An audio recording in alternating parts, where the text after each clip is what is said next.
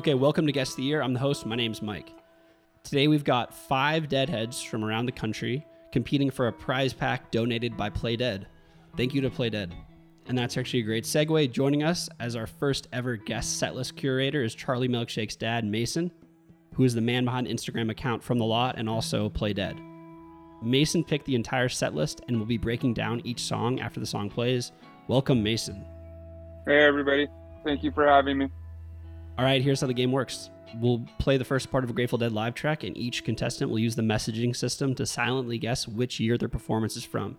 Contestants who are all in video chat to prevent any possibility of cheating can submit their guesses at any time during the clip or in the 10 seconds after it concludes. Whoever is furthest from the correct year is eliminated. The last two Deadheads standing will have a best of three series to determine a winner.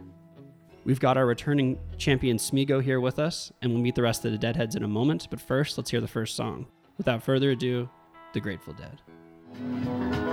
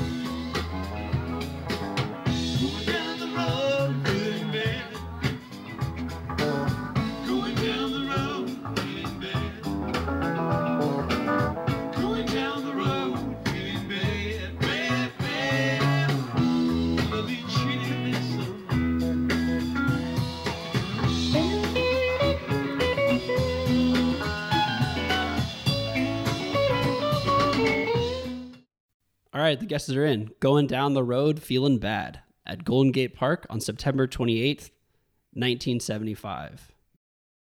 Mason, talk us through that one. Why'd you pick that? Okay, few things, right? When we first started talking, you challenged me no repeats. You've done 11 episodes. So, um, you know, whatever, like span of 500 plus songs, but when you're playing trying to play a game, you know, you can take 200 right off the top, right? Cuz they only got played once or they only got played, you know, within the two year time span or something. So it eliminates it, right? Then for me, like, you know, usually my go to was like 69 is probably my favorite year to like 73. So then I tried to like challenge myself personally and do stuff that's like maybe out of my comfort zone or my go to.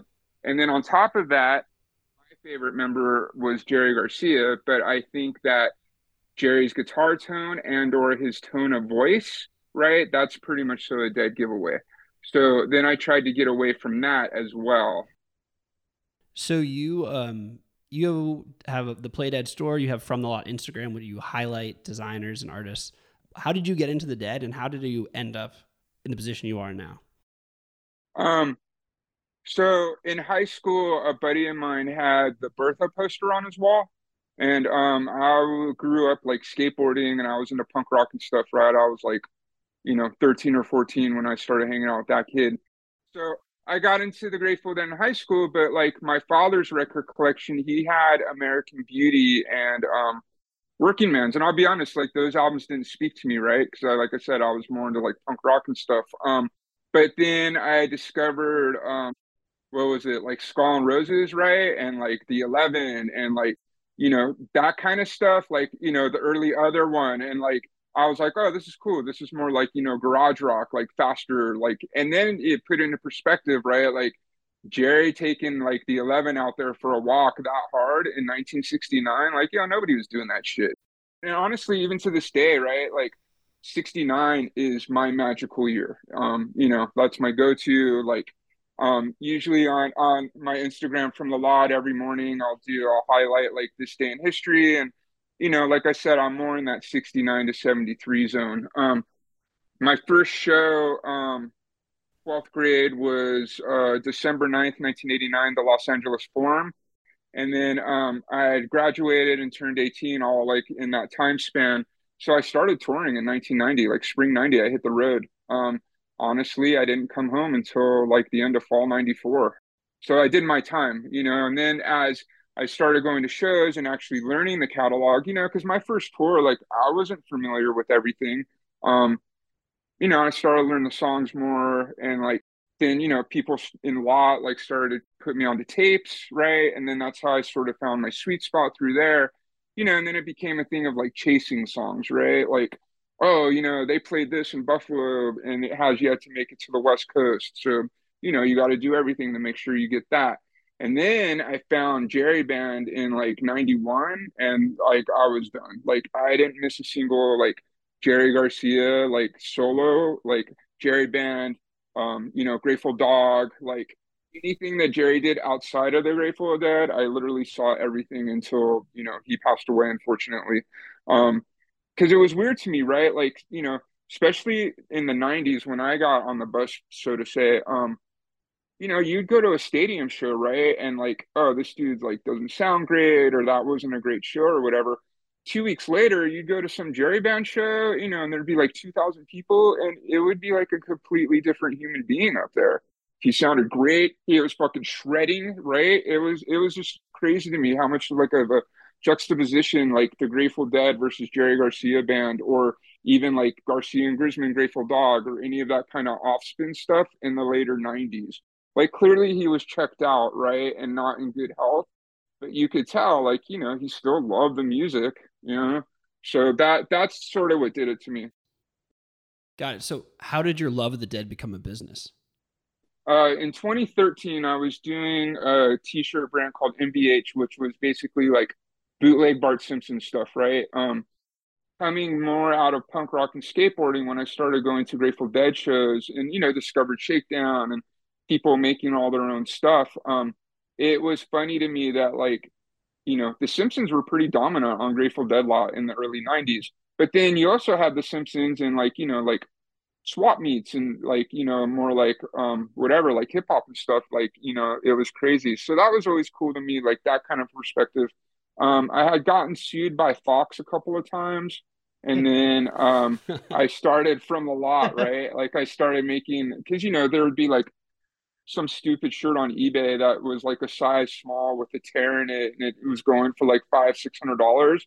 And I was like, dude, I want that shirt, but like I know what to do here. I'll just remake them. So that's how kind of from a lot, like I started making merch, and then um, you know, Instagram started to pop up. Um, so from the lot originally was um, kind of like a graphic dump of Grateful Dead graphics between my friend Jeremy and I, who I do play dead with.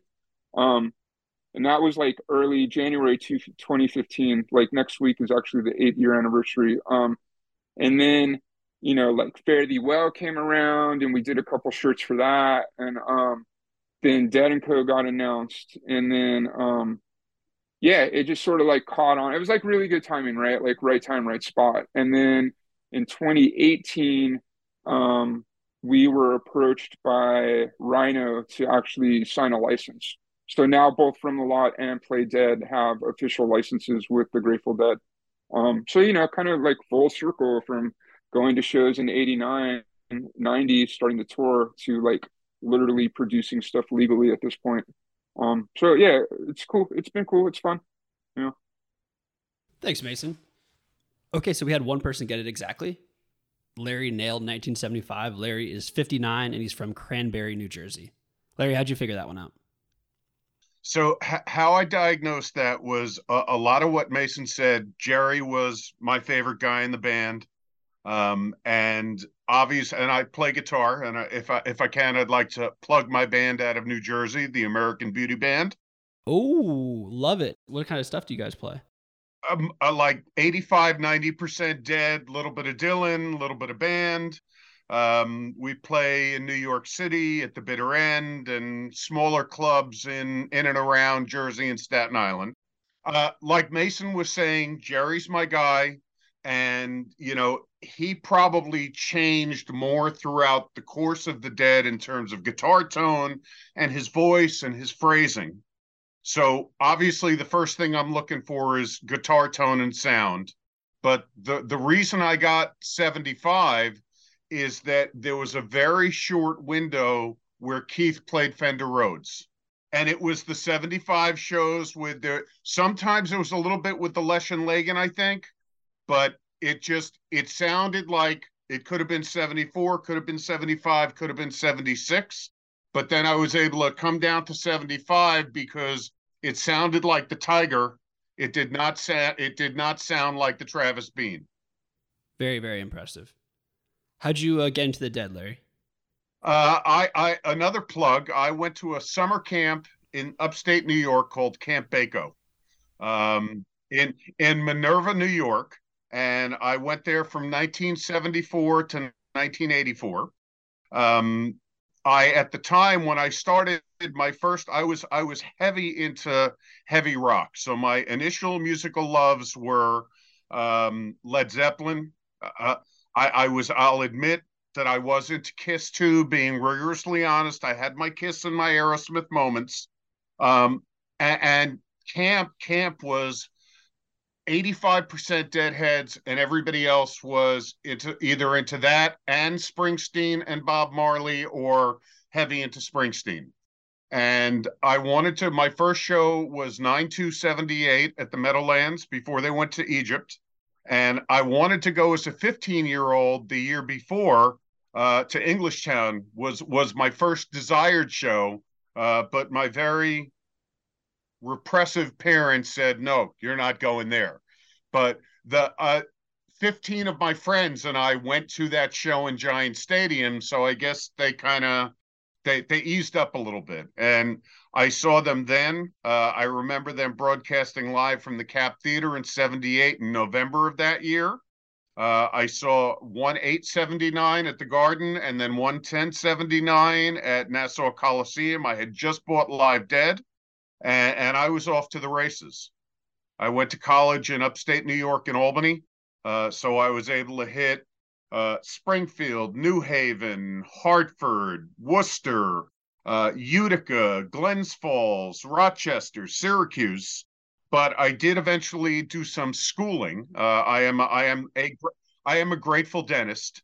You know, during dur, during my during my school years, from you know eighty two to eighty eight, when I was paying more attention to school, I would do you know a couple of shows on tour um, but not do like every show.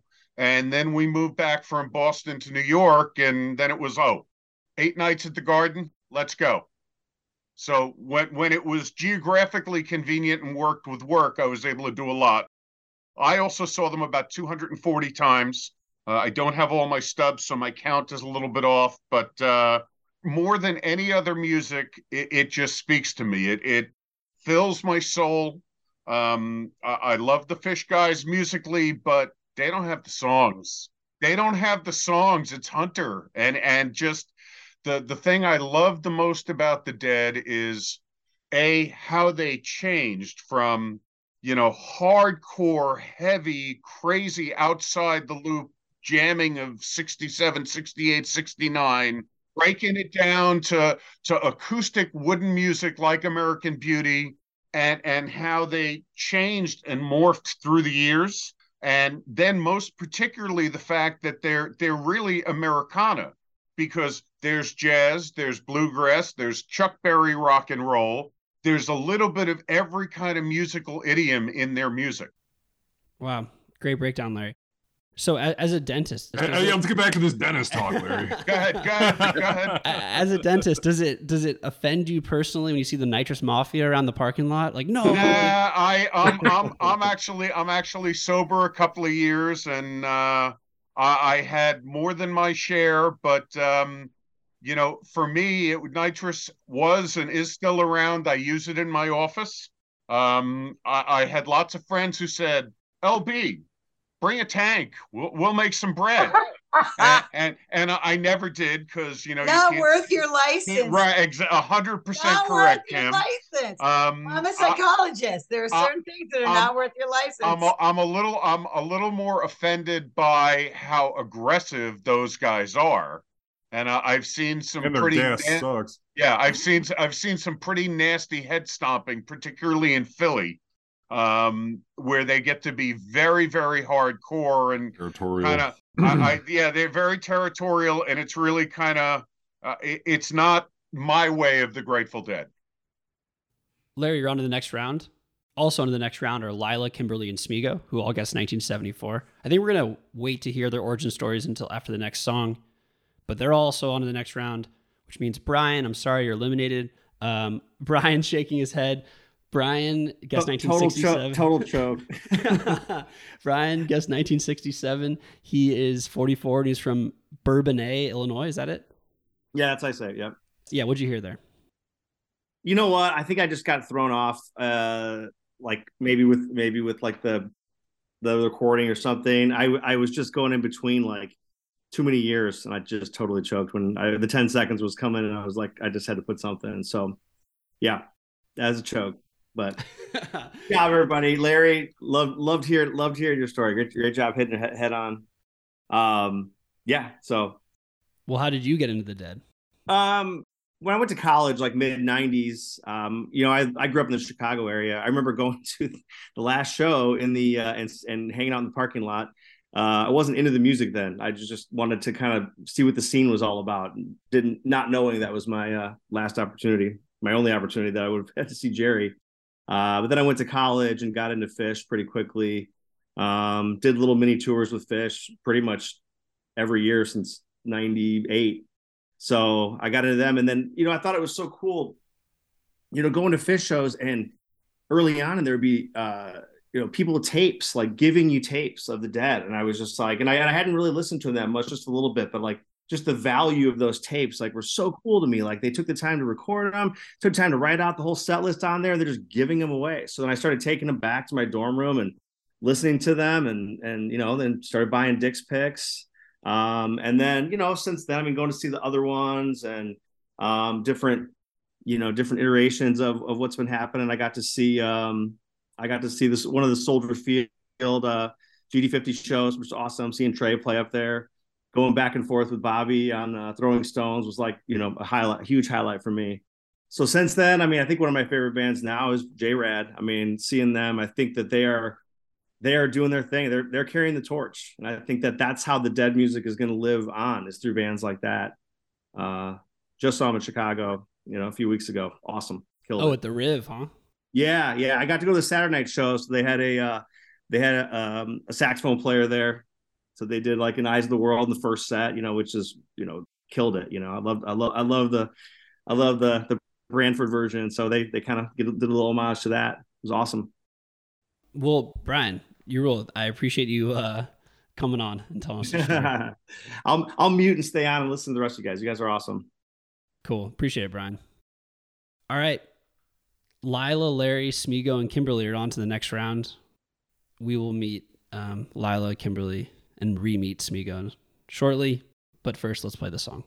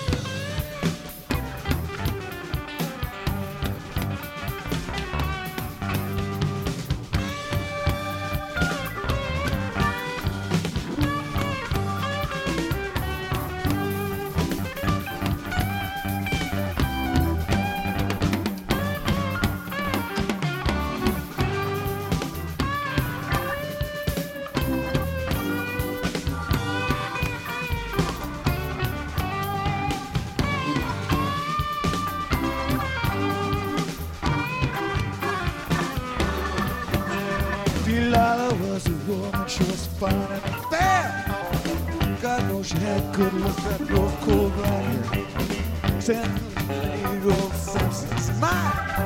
First he saw this woman, Lord, was mine. July she climbed up on Samson's knee.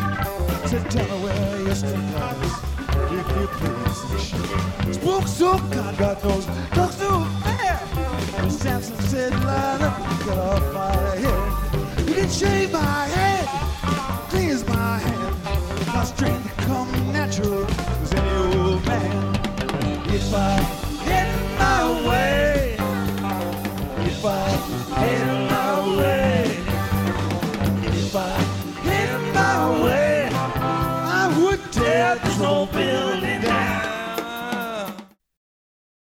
guesses are in. Samson and Delilah at the Henry J. Kaiser Convention Center in Oakland, California on March 1st, 1987. Mason, what appealed to you there? Why'd you pick that one? So as I was going through different years and stuff, um, you know, I had a little checklist going so I wasn't repeating songs from Mike's previous shows. And that particular Samson stuck out to me because, you know, pretty much so all the Samsons, but especially like mid 80s, early 80s, Samson to me was always really drum heavy, right? It was either like the second set opener or it was coming out of drums. This one was like fourth song in on second set and it came out of like a really heavy Scarlet Fire. And you know, it was like Jerry was sort of leading the charge on that, right? Like it wasn't drum heavy on the intro, and it just kind of stuck out to me a little bit. And then it, it just seemed very unique, right? And not like your typical Samson. Thanks, Mason. Smego, our returning champ. Guess 1989. He was closest. He's on to the next round. Smego is 40. He's from West Branch, Michigan. Smego, how'd you figure that one out? Well, you know, the it, the intro to it was definitely different, right? And it kind of reminded me of uh, New Year's Eve '76 at the Cow Palace. It has this super funky Phil led intro, you know, not just the drums. But I knew it wasn't that. But uh, I just, but it, it was immediately what I thought of. And I, '87 was my initial my initial thought due to Bobby's voice, but at the end when they were wrapping it up there and and Brent's on there, it just kind of reminded me 1989 stuck out to me, so that's what I put in there. Nice work. Larry B was next closest, 1982. Larry, anything you want to add to um, to Smego's breakdown there? Uh, I was I was hearing I was hearing hearing a little earlier 80, uh, and and what kind of threw me off a little was was Jerry's vocal was really like clean and crisp at the end of the chorus, which kind of led me to lean earlier 80 versus later 80. Lila, great to meet you finally. You are 38 and you're from Greenville, South Carolina. You're on to the next round because you guessed 1981. What'd you hear there? Well, I don't know. I knew it was Brent. I just I went too early. I actually thought I was eliminated, so I'm so excited that going on to the next round. Um, I feel like I don't have even close to the technical knowledge that everybody else. I listened to, like, I saw your post online and I impulsively was like, oh, I want to play. And I emailed you. And then I listened to a couple episodes and was like, oh my God, like, you know, um, I've never, you know, I've always listened to Grateful Dead my whole life, but not, I'm not one of those technical or organized people that can tell you, like, oh, it's this, you know, it's just a general, like, oh, this one sounds early or whatever. So I'm just excited to be here. Thanks for putting this on. Well, thanks for doing it, Lila. And you were on to the semifinals. How did you get into the dead? Um, when I was like in fifth grade, I had a guitar teacher that was into Grateful Dead and Phish. And um, so I, you know, started learning songs and went out and got like American Beauty, Skeletons from the Closet, um, my first couple Phish CDs, and then, you know, Dick's Picks. And um, I was in fifth grade when Jerry died. So I never got to see Jerry, but um, I've seen all the different, you know, groups or whatever. I went to Playing in the Sand one time. Um, I saw Phil a couple weekends ago at Christmas Jam. It was phenomenal. Um, so anyway, I just that's about it. Fantastic. Well, you're on the next round, Lila. Congrats. Um, Kimberly, you are well. First of all, I'm sorry. You you guessed 1980. You're one year and, off. And, and I I and I I meant to say 88 and what came out was 80 because of where my fingers went and I hit I, but I'm willing to accept elimination. Oh, no. Well, Kimberly, But I did there's mean something. 88 instead of 80. I went and, and I went, oh, Uh, I'm I'm sorry, Kimberly. Um, well, we have uh, the Bad Connection redemption bracket, so I think that will qualify. So we can have you back, and you can have a redemption. In the meantime, though, how'd you get into the dead? Oh dear. Um, it was 1983, and my mother had passed away, had been displaced, and moved to a different area. And people I had known my entire life said, "Come see this band with me." And up until then, had been pretty against Grateful Dead because I went hardcore punk rock, which is why I associated when you went punk rock. And it was, you know, late 70s, early 80s, and just um, and I went to Worcester, Massachusetts in October of 1983 to see the Grateful Dead and looked around and went, Is this where everyone like me has been? Oh dear, okay. Wow. All right. And so I kind of rejected New Wave and what else was coming in the future for probably the next two decades and retreated back and just started seeing shows. As many shows as I could see, as often as I could see. I was in high school and 15. And so um, I will say I'm a doctor now, but it took me 12 years to finish undergraduate school because I kept going on tour and stopping. And my family's like, What's going on? I'm like, Going on tour. and so um, it kind of took off from there. How do you explain that to people who don't get it, who see like, oh my God, you're you're delaying being a doctor, this lucrative profession? How do you explain to them why you prefer to go on? Yeah. tour? Okay. After Jerry's first coma in 1986, I went, oh shit. If I had graduated in 85 and went, okay, at some point, I'm going to need something to fall back on. However, I have a limited amount of time. Limited amount of time. My education is not going anywhere. Neither is college. Neither is paying for college. And so that was the route I, I took. And for those out there, I still got to be a doctor. Yes. Um, but so it just was a priority issue for me because I knew Jerry wasn't going to last. And how many shows did you end up seeing? Um, I saw 239 Grateful Dead shows with Jerry. I kind of stopped counting after that. At first, I was like, well, there's the other ones, and there's further, and there's the dead. And I was like, I'm going to kill myself with the asterisk. So I leave myself at 239. 239 is a lot of shows. Do you often or ever meet people who have been to that number of shows? when I tell you they saved my life, it, I, I, I, it's, it's just no, not the place to get into kind of what led to that, but lost and alone, and then went, wow, this is where my people are. And that was it. That's belonging, a sense of belonging. And as I did belong. By the music and also the community of Dead. Correct. Correct. Very much so. And I'm an East Coast deadhead. I started out as a Bobby Bunny. Okay. Like Bobby's legs and the short shorts, you know. you're- Bobby and, Bunny. you know, and it was like, wow, okay. Bobby's hot. Never And heard that Bobby was before. hot. I'm sorry. Bobby's Bobby still was hot. Anyone listener is gonna go, that's Kim. I was a Bobby bunny. And then um I left for college as quickly as I could to get away Bobby from my family and went west. And eventually ended up in Berkeley because I figured I would see Jerry in in the grocery store somewhere.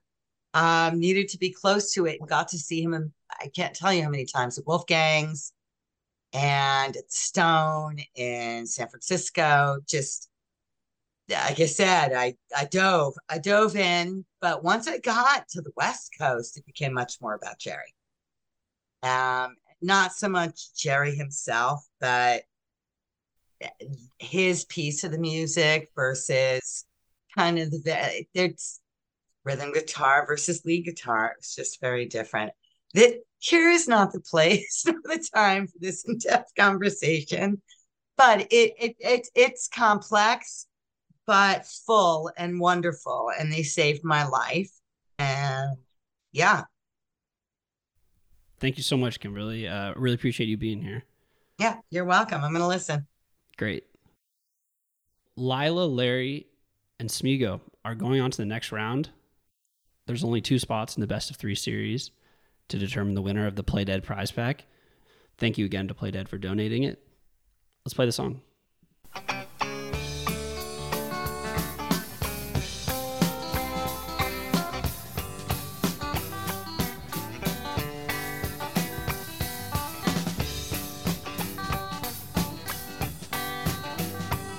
Well,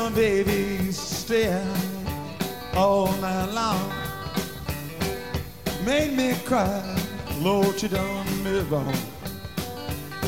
Hurt my eyes open, baby, that's no lie. Tables turning, now it's her turn to cry. Cause I used to love her, but it's all over now. Yes, and I used to love her, but it's all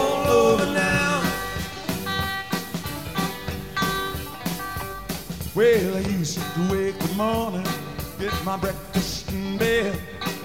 When I got worried, Lord, she'd my aching head. Now she's here in bed with every man in town, just trying to take me for that same old clown. Cause I used to love her, but it's all over now.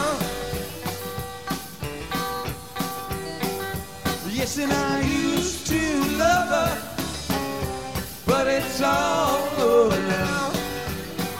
Over now. It's all over now at the Warfield on February 17th, 1982. Mason, why that song? I believe it was episode two. You played a rooster. Dude, honestly, I was like, who the fuck listens to Rooster? You know what I mean? I was like, I was like, this could be 1995. This could be fucking 1965. Like, I don't pay attention to this song. But the person, I don't remember the person's name who who got it, but their description, which really like keyed me into your show, um, and it this show started making me listen to the Grateful Dead differently. And keep in mind, man, like I started going to shows in 1989, right? Like, so this whole time I've been listening to the band one particular way, you know? And the guy was like, oh, yeah, well, you know, Bobby's Tone and like the Silver ERS and blah, blah, blah. I was like, dude, I couldn't name one of Bobby's guitars to save my life, you know, because I just don't pay attention to them. So as I was starting to pick out stuff for you and for this episode, um, you know, look at It's All Over Now as I would a rooster, right? Like that's a filler song in my opinion. You know what I mean? Like it yeah, cool, it's a rad song, like whatever, but A, it was played a shitload, and B, like, are you really paying attention to It's All Over Now when it's on? You know, like you're talking to your buddy, you're smoking a joint, you're going to the bathroom, you're grabbing a beer, you know what I mean? It's usually like what, like fourth or fifth in the first set. So, you know, you're already warmed up and it's time to go like take a piss or something. You know what I mean? Like that that's kind of how I got there. And then when I actually was like paying attention to it and like looked at where it lied in the set and it was like 82 and I'm not super 80s person. Um it also like like Jerry's very clean, right? He's just strumming. Like you, you like Jerry's not really present in this version. Um you know, it's all Bobby and Brent. And so I was like, oh, okay, that's cool, right? Because you're not clicking into something you might normally click into, you know what I mean? But yeah, that's the thing, right? Like, that's one of the reasons why I picked this because it was like, this is like weird and obscure to me, right? Like whatever, like you know, I'd rather talk about Dark Star for like fucking three days. You know what I mean? like talking about like it's all over now. Like wait, what? Like who? I never paid attention to the song. You know what I mean? That's why it's great for me to have different voices in the set list because I wouldn't have chosen that either. So that's hidden. Here we are. That was a great choice. Thanks, Mason. Um, Larry was nodding along, and he was closest at 1983, only one year off. How'd you figure that out? Uh, uh, uh, actually, I thought it was 82, and I was afraid to answer the same year twice in a row. But it it, it kind of it had that early 80s feel. Um, Jerry was super clean. Uh, the keys were very low in the mix, but it, it just kind of had that early 80s sound to it. Is is the the cleanest idea I can give you. Got it. And, and how do you feel about the 80s, early 80s, and the mid 80s? uh, there were some really good shows and there were some pretty sloppy shows but each each era and, and the thing that i loved most about the dead and and i too had this spiritual community experience and walked into the room and said this is where i belong and uh, I was standing next to a Hell's Angel in Madison Square Garden at my second show, shitting my pants. And, and the guy leaned over and put his hand on my shoulder and said, Don't worry, kid. I'll take care of you. You're going to be okay. But for me, um, the thing that I loved most about them was that it could be just a lackluster show because of the frame of mind I came into or whatever. And then just, you know, that that kismet would strike you know, whether it was Jerry bringing a big room down to the size of a pin in a in a Stella Blue, or just there there were even even if most of the show was was not, you know, even if it wasn't a show that was phenomenal from the first note to the last note, there was always that little bit of magic, and sometimes it came where you expected it, and sometimes it didn't. And the early '80s were a lot like that for me so so a lot of shows then in college you know in my college years and some of them were phenomenal and some of them i didn't think were so great but what what i wouldn't give to see another show filled with uh, it's all over now and little red roosters now Yeah, exactly. Um, S- Smego, Ugh. so you you Uh, what, not- talk through it. yeah, I mean, I just I I I couldn't hear keyboards at all, and it sounded like closing of Winterland. It Oh wait, that, time like- out. Sorry, Smego. One second. Smego guessed 1978. He's also did. on the next round. I did. Um, It's- okay. I, I heard do you- I heard that Winterland 78, 79 New it, it was too for a slumping. It was slumping around. It, it, Yep. it didn't have that same pace, and and yeah, but I, I that's I was listening. I thought I heard. I was like, oh, she's back there. Like this is just some some shitty audience recording or something. I don't even know. I but yeah, man, it's 1978 is what I guess. Well, you're on to the finals to face Larry. Oh Lila, man, Larry. You, you guessed. Um, Lila, you guessed 73. I couldn't hear Brent and I thought I heard Donna. And then I tried to like, can I hear one or two drummers? And I was just completely off. And I did listen to several of the Winterlands recently, like 73, 74, 78. So it's all right. yeah, you did a great job. Um, I'm a huge fan of that 78 Winterland. Were you you just listened to that one? Um, not the whole thing. And the last day since I signed up for this, I've been like, oh my God, you know, I've listened to this band forever, but never noticed, you know, I just play random shows and never noticed. I, I like 89 a lot. Like there are certain years I'll look for those shows, but I've never tried to play this game before. It's really fun. From now on, I'm going to do it all the time with people. But Yeah, it's cool. It, like makes you listen to the music differently, right? Yeah. That's what like it got me into it. I was like, whoa. and okay, it's got me great. asking like new questions about oh i want to hear this show when they went through you know this thing or it's it's a new way to learn about them i guess Lila, you said you like 89. Uh, why 89?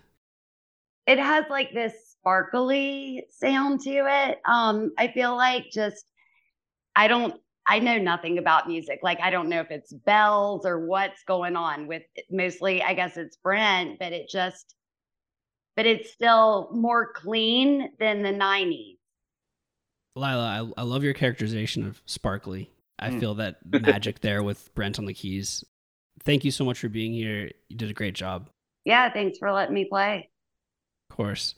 Larry and Smego, This is a heavyweight boxing match here in the finals. I had a feeling it's gonna be Um, me and you, Lair. And it gets good too. It's about, it's And- about to get good. yeah, Mason is. Uh, you, there's no uh, Berthas or Touch of Grays coming at you. I'll, I'll tell you that. Um, let's play the song.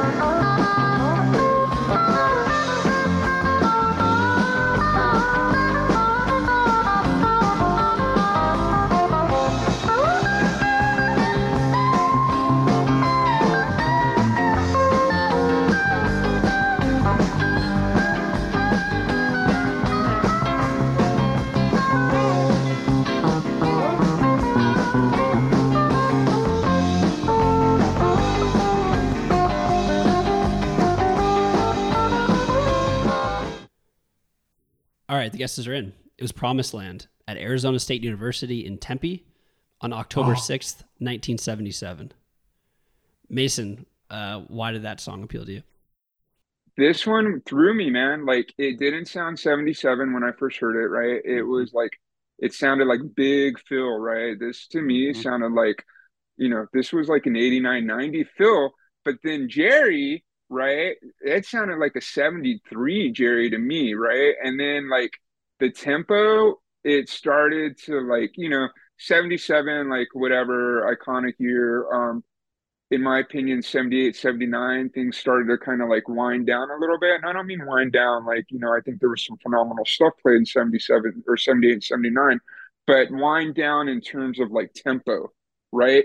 So this was definitely not the 72 promised land that we're used to from like the Euro 72 stuff. Um, you know, it started to slow a little bit, but Phil is just so big on this one. It was really like when I I went back to this one probably the most on this list because I was just like, oh, this doesn't sound like 77 to me at all, you know? Um, and uh, it was like, I was, yeah, I was, I was really like happy to find this one, to be honest. Um, because, and it just quite doesn't really sound like any other promised land, you know? Because either you're like, you know, the 89, 90 bigger sound, but everybody's on the same page, or you're early 70s and it's everybody's up tempo and on the same page. This one, it seemed like, you know, it was like people were coming in from two different sides and met in the middle somewhere. That's why I kind of like went with this one. I know you're a Jerry guy, but when listening to the recordings, do you often also zero in on Phil? Yeah, I, I love Phil. Um, right now, um, Phil is probably my most favorite surviving member or living member of the original Grateful Dead. Um, I try and go see Phil as much as possible. Um, fortunate on the East Coast, I get to see him like nine times every October.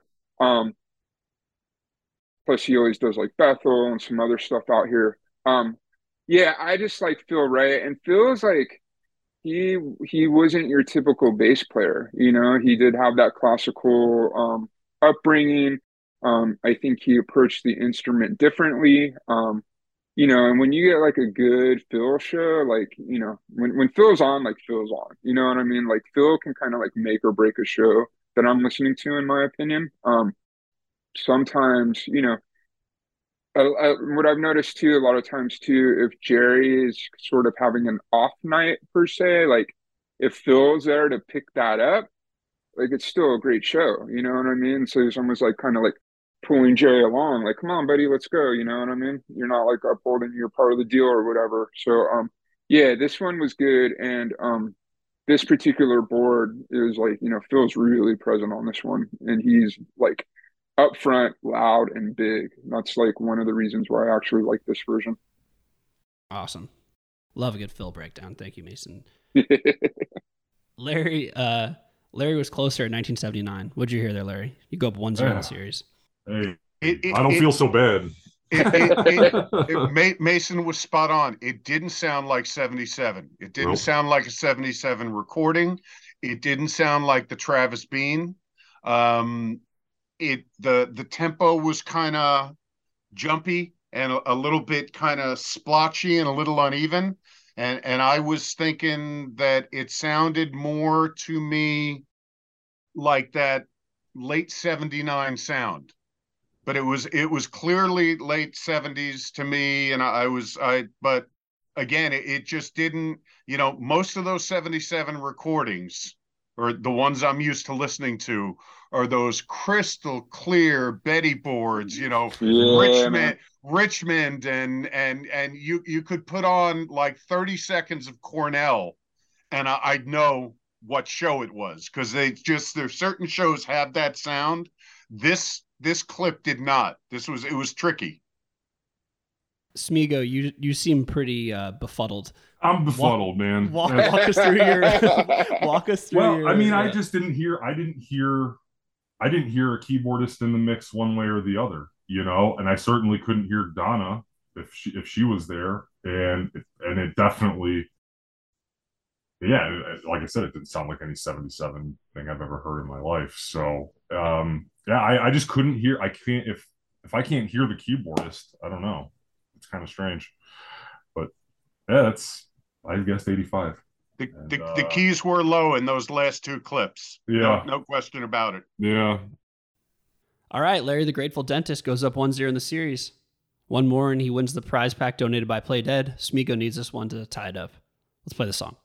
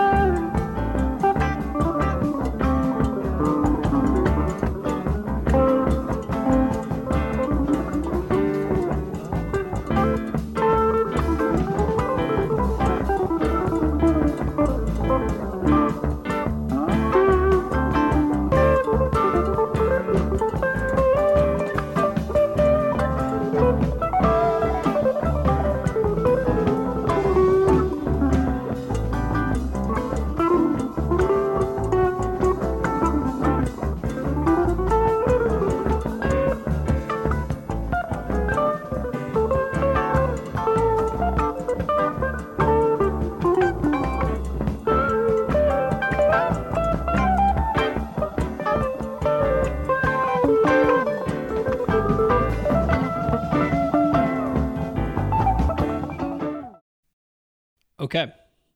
The first ever instrumental only one. Uh, nice work, Mason. It, was Supplication at Mississippi State Fairgrounds on December 19th, 1978. Mason, talk to us.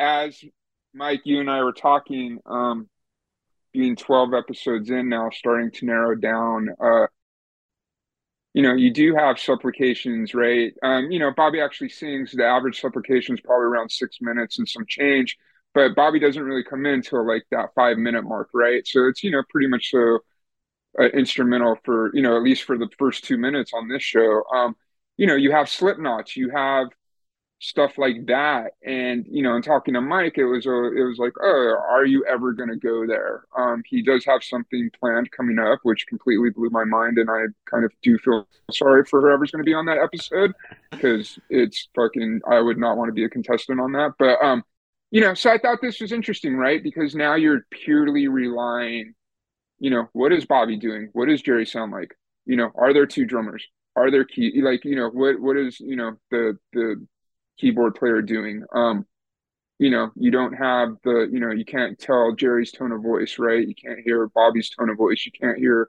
Donna per se, or you know, Brent's tone of voice, or whoever. Um, So, you know, it was fun. I was like, oh, this is like a wild card, right? Like you're purely paying attention to what people are doing. And then this one to me, it, it's weird, right? Like, you know, because usually supplications coming out of lazy lightning and it's just a continuum.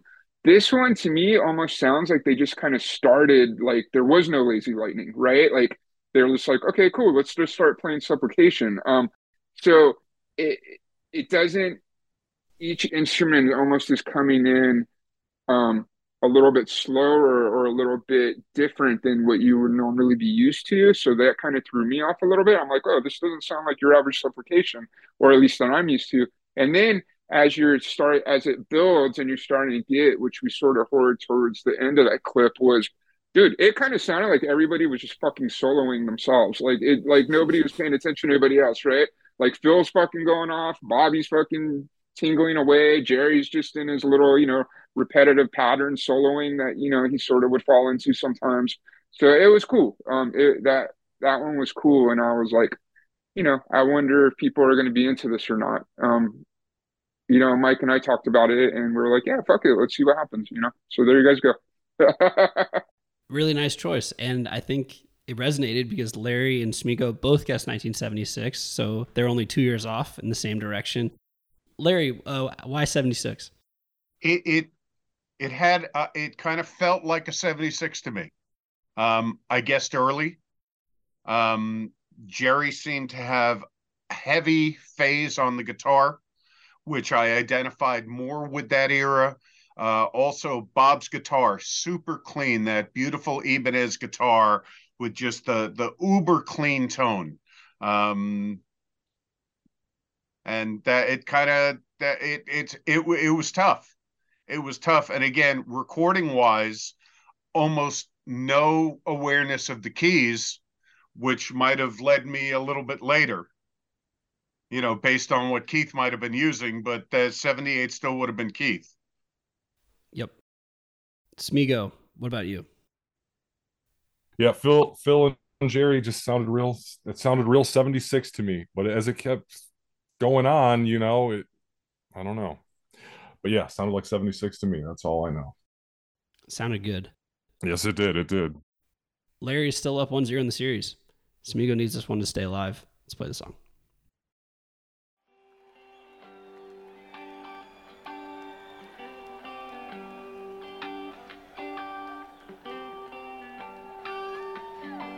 And all the streets of Rome filled with rubble. The ancient footprints are everywhere. Well, you could almost think that you're seeing double on a cold, dark night on a Spanish tale. Gonna hurry hotel room Where I got me a date with Botticelli's niece. She promised she'd be right there with me When I pay my masterpiece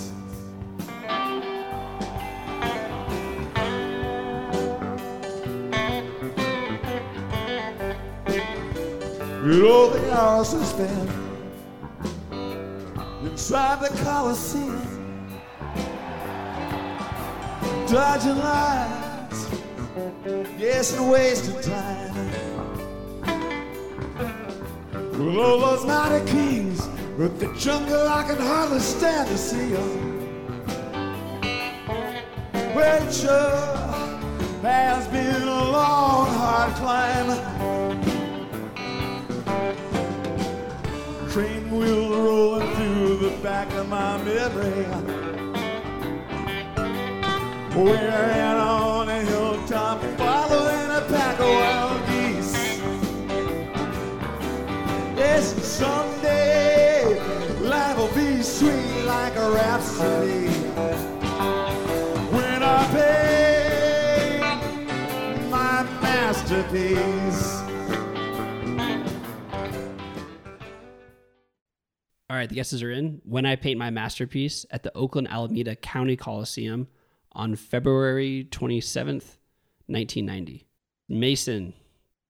So to me, like as we discussed earlier, right now you're starting to get into that bigger sound, but this particular version, like the band doesn't really come in until after Bobby's first verse. Um, and then he almost kind of like comes in late on his second verse, so you get that little extra Jerry lick in there, right? Which kind of threw me off when I was first listening to it. Um, and you know, again, I do like Masterpiece a lot. Um, you know, I will go on record and say that I actually prefer Bobby's masterpiece over Jerry's masterpiece. Um, and that would probably be the only thing that I would ever claim that about.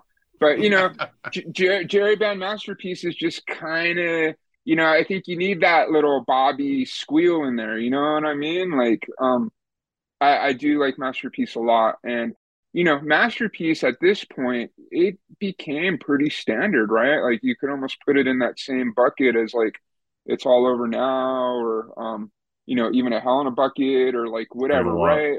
Rooster, yeah, man, like a lot of plays, especially in the '90s. You know what I mean? Like it was pretty standard, like you know a three night run, you probably heard Masterpiece like four times. You know what I mean? Like, so that's what I was trying to go for this one.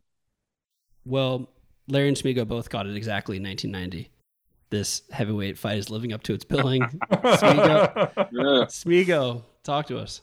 I mean, just the, the the MIDI on the voice, the I don't know. It just sounded like 1990 to me. You know, I don't. It was awesome. I I don't I'm not familiar with that one. Larry, what'd you hear? Clearly Brent. I was thinking the same thing along with the rest of you guys. Is it 91? Is it 92?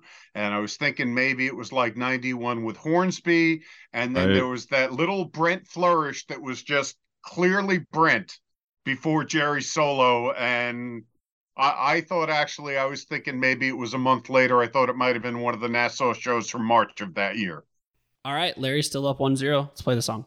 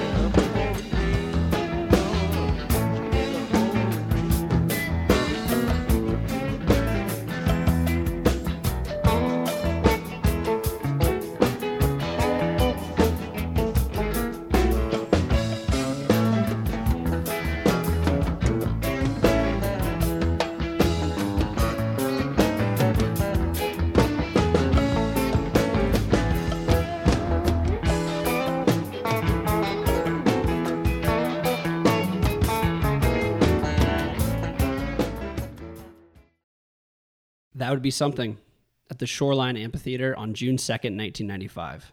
Uh, Mason.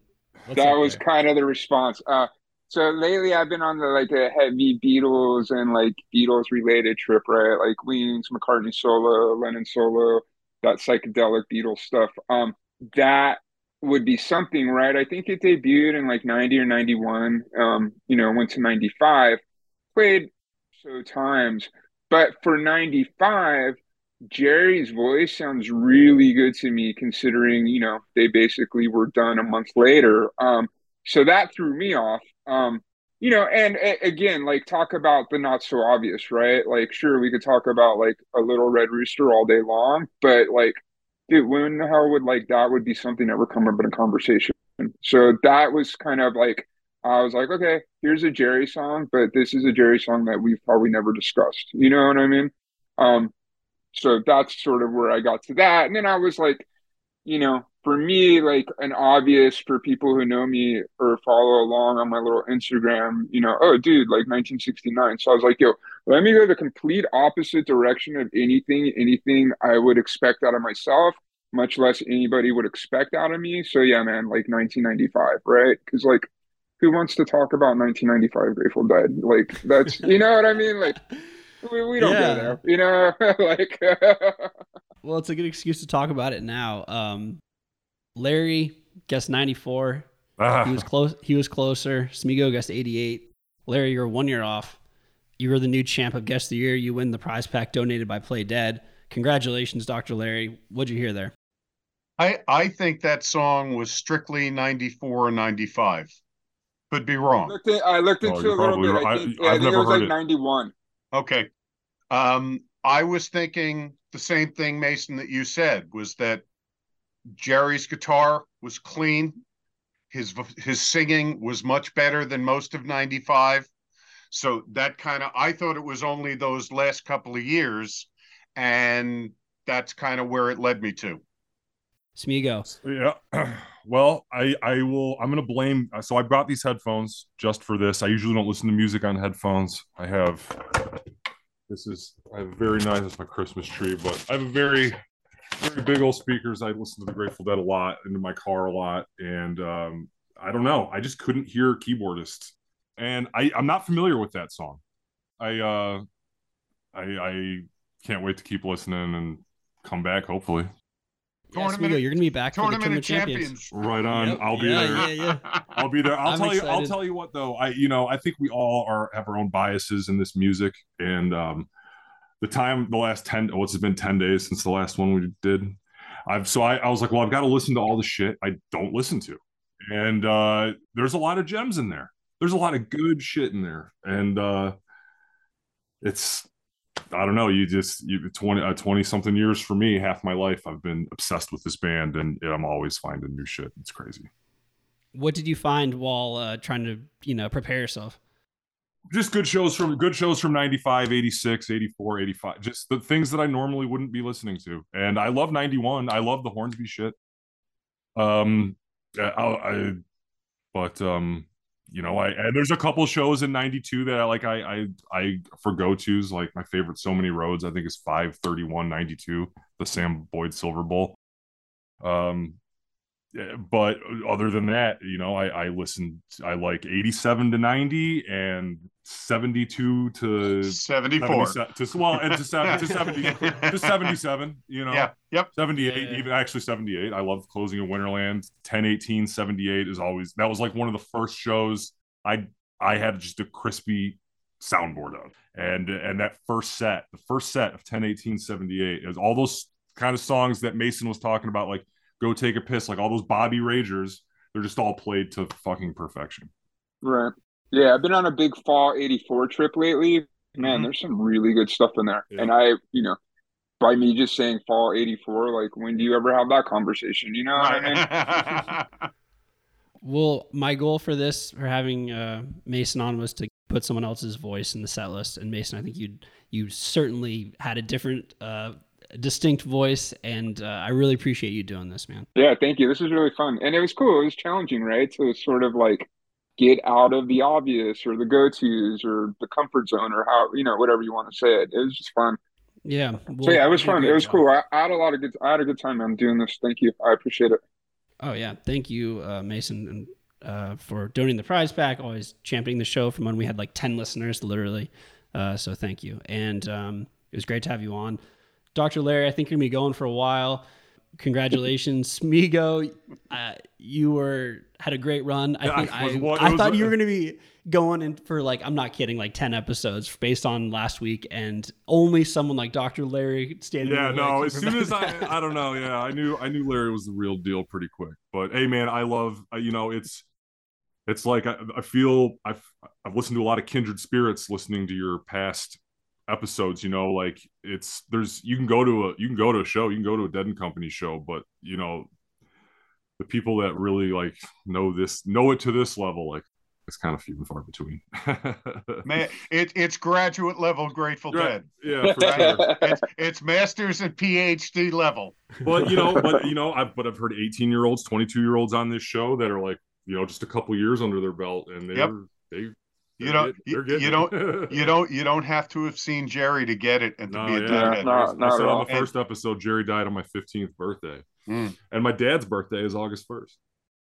um, Jerry Jerry said once in an interview that someday I won't need to do this anymore because there will be a million little Grateful Deads all over the place carrying the spirit on, and, and that's you know that's what we try and do in an American Beauty Band, and uh, we just that this mu- like no other music. This music speaks to me, and like Lila said, it it makes me feel all sparkly inside.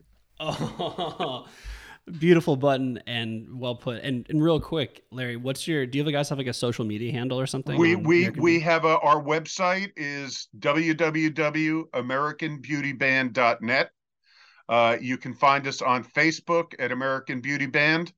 Uh, it might be american beauty band nj but uh, we play in the greater new york area and we uh, we did 26 shows this past year. Uh, Oh, wow. and we will we will be closing our we will be closing our 2022 schedule tomorrow night at the place we played more than anywhere else in Metuchen, New Jersey, at Hailey's Harp and Pub, one of the top 10 Irish pubs in the state of New Jersey.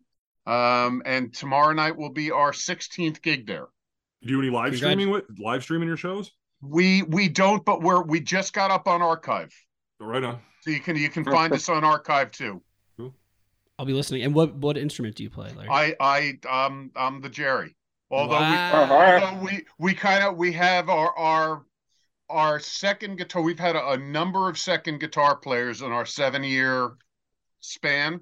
Um and the guy who is is filling in our second guitar slot now is really a, a very worthy and complimentary and really solid player.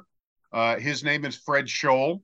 Uh fred currently play is playing to, played tonight in the city. He's in the dude of life band um, with the Phish lyricist with uh, Steve. And uh, Fred is a really beautiful complimentary player and he pushes me to new heights and he's he's pushed me to learn to be a much better rhythm player to support him as well. So we really kind of have like not in like the the classic Phil and Friends Q thing where it was just Jimmy and Warren going back and forth at each other, you know, at the same time, but I'll take a turn. Keyboard player will take a turn. Fred will take a turn. We all sing. Uh, more like a, a song oriented approach to things. Like we don't do like 30 minute dark stars and stuff like that. Um, but uh, yeah, it, it keeps me sane. Uh, I'm excited to check you out on Archive and excited to hear more about this as you continue your run, Larry. You'll be back next week. Fantastic. I'm pulling for you, Larry. Smego, Smego, you are a, a very worthy adversary. And man. uh, once you started sharing and talking about like what you were hearing and how you were listening, I was like, shit, this guy's going to be tough. um, subscribe to Guest of the Year on Apple Podcasts and Spotify for show updates. Follow us at Guest of the Year Show on Instagram. And if you want to be a contestant on the show, sponsor the show, or make comments, ask questions, email us at guesttheyearshow at gmail.com. Shout out to Dylan, who's drawn the posters at 30,000 feet. Thank you again to Play Dead and our very own Mason uh, for sponsoring the show, donating the prize pack, and also for host, uh, co-hosting with me and curating the set list. Thank you so much for listening. Thanks to the amazing tapers whose recordings made the show possible. Congratulations to our new winner, the Grateful Dentist, Dr. Larry, and to other contestants. Thanks so much for playing. Remember, it's all one song, anyways. And I bid you good night, good night, good night. Good night. Good night.